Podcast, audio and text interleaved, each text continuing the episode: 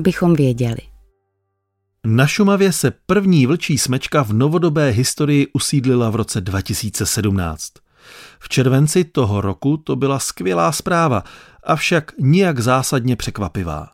Určité náznaky, že by to v šumavské divočině mohli dát dohromady vlk s vlčicí, se zde objevovaly pár let předtím. Fotopasti umístěné na Šumavě a v Bavorském lese totiž stále častěji zachycovaly procházející vlky. V listopadu 2016 se jedné fotopasti podařilo zachytit dva vlky jdoucí za sebou. A i hned se vyrojily otázky. Kolik vlků tu máme? A jsou to první vlci? Který z nich byl první? Kde se vyskytují? Novináři prostě chtějí senzaci, proto bombardují otázkami naše zoology, kteří však krčí rameny. Na tohle ti přesně neodpovíme, snad jen, že vlci se tu pohybují už dlouho. Jak to víte, ptám se. No, monitorujeme. Říkají. A odpovědi na další otázky budeme znát kdy. Veřejnost je lačná po informacích. Chci z nich vydobít co nejpřesnější informaci. A zoologové opět pokrčí rameny. Na to máme málo systematický monitoring. Chce to čas. Přesný počet vlků pohybujících se na Šumavě nebudu nikdy schopen říci, ale díky systematickému monitoringu mých kolegů se odhad stále zpřesňuje. A nejen o vlcích. Soustavnému nebo systematickému monitoringu vždy předcházejí jednotlivé záznamy o nalezení živočišného nebo rostlinného druhu. V minulosti četní pozorovatelé přírody své záznamy sepisovali, postupně schromažďovali a pak je příležitostně zveřejňovali například v kronikách, novinových nebo popularizačních článcích, almanaších, knihách, zbornících. Někteří i v odborných publikacích nebo inventarizačních průzkumech. Ve starých kronikách se tak můžeme dočíst, že například v roce 1801 pisatel spatřil rysa ostrovida v Horní Vltavici nebo v roce 1804 medvěda hnědého na Kvildě. Dlouho zůstávaly informace o přírodě takto roztříštěny a těžko se dohledávaly. Mnohé spaly v šuplících či skříních nadšenců a vědců a čekali na nějaké dědické řízení a jen některé z těchto psaných databází se dostaly do muzeí nebo do rukou těch, kteří je uměli využít. Ani v době vzniku chráněné krajinné oblasti nebylo ještě zvykem informace o přírodě nějak centrálně schromažďovat. Až později, když se pro chráněná území začaly vypracovávat takzvané oborové dokumenty, něco jako plány doporučené péče, bylo nutné sehnat a schromáždit co nejvíce informací o druzích, které se na území vyskytují. Čerpalo se z knih, publikací, vytahovaly se vzpomínky botaniků a zoologů. Bylo jasné, že takhle to dál nejde a že sami zprávy HKO musí maximum zaznamenávat souhrně. Někde zavedli sešit, do kterého se psalo, co kdo viděl. Jinde vznikla kartotéka druhů. Taková kartotéka byla v 80. letech docela vymoženost. Začíná s vysvětlováním Pavel Hubený, který na západočeskou pobočku zprávy HKO Šumava v Sušici nastoupil v roce 1988.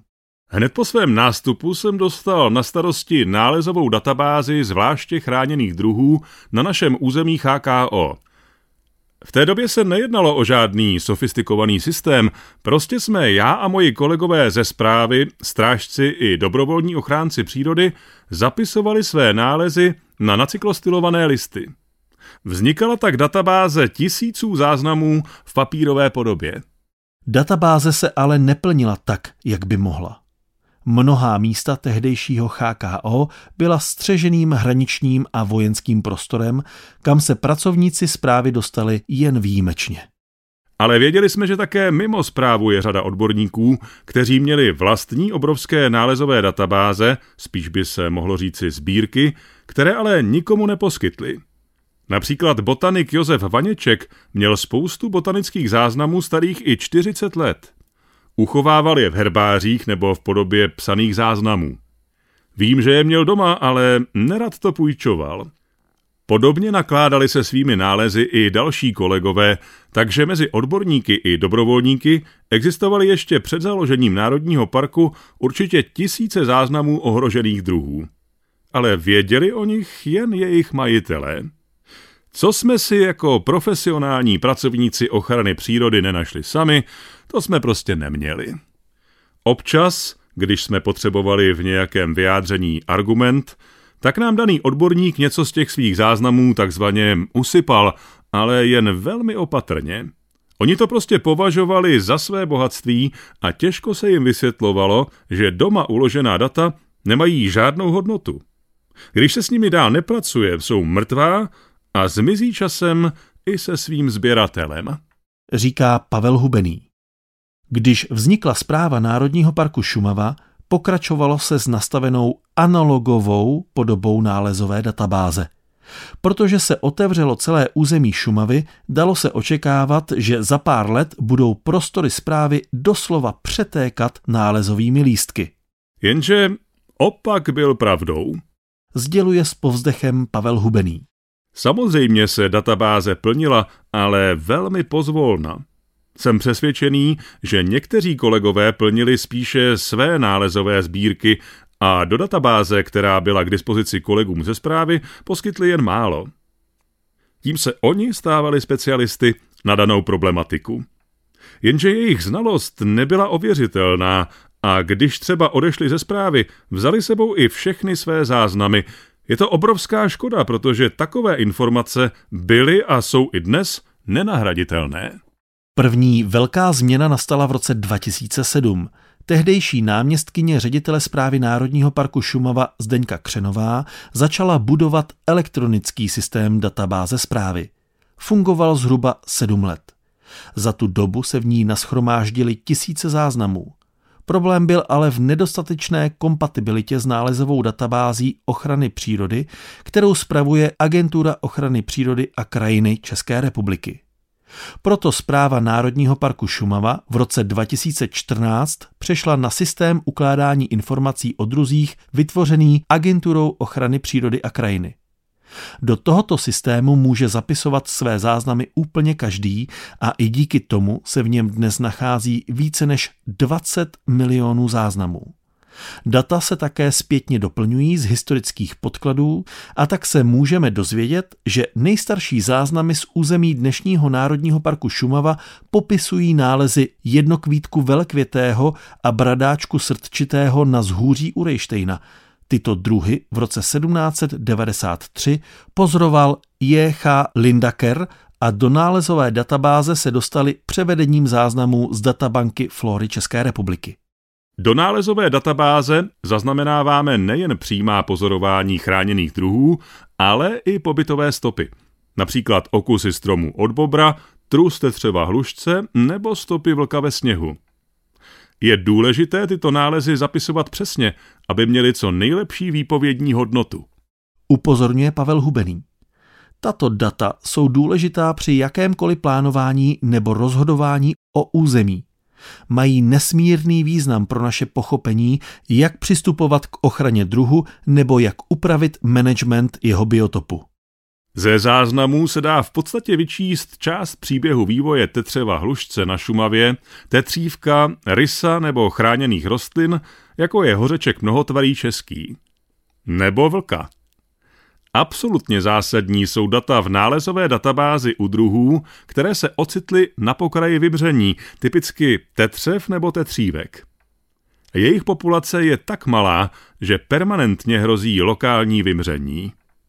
Pro takové případy má klíčový význam monitoring a jeho stálé a pravidelné vyhodnocování, abychom věděli, jestli se tetřev nebo tetřívek nepřesouvá někam jinam, jestli nezačíná využívat jiné druhy biotopů, nebo jestli jejich populace neklesá a nerozpadá se.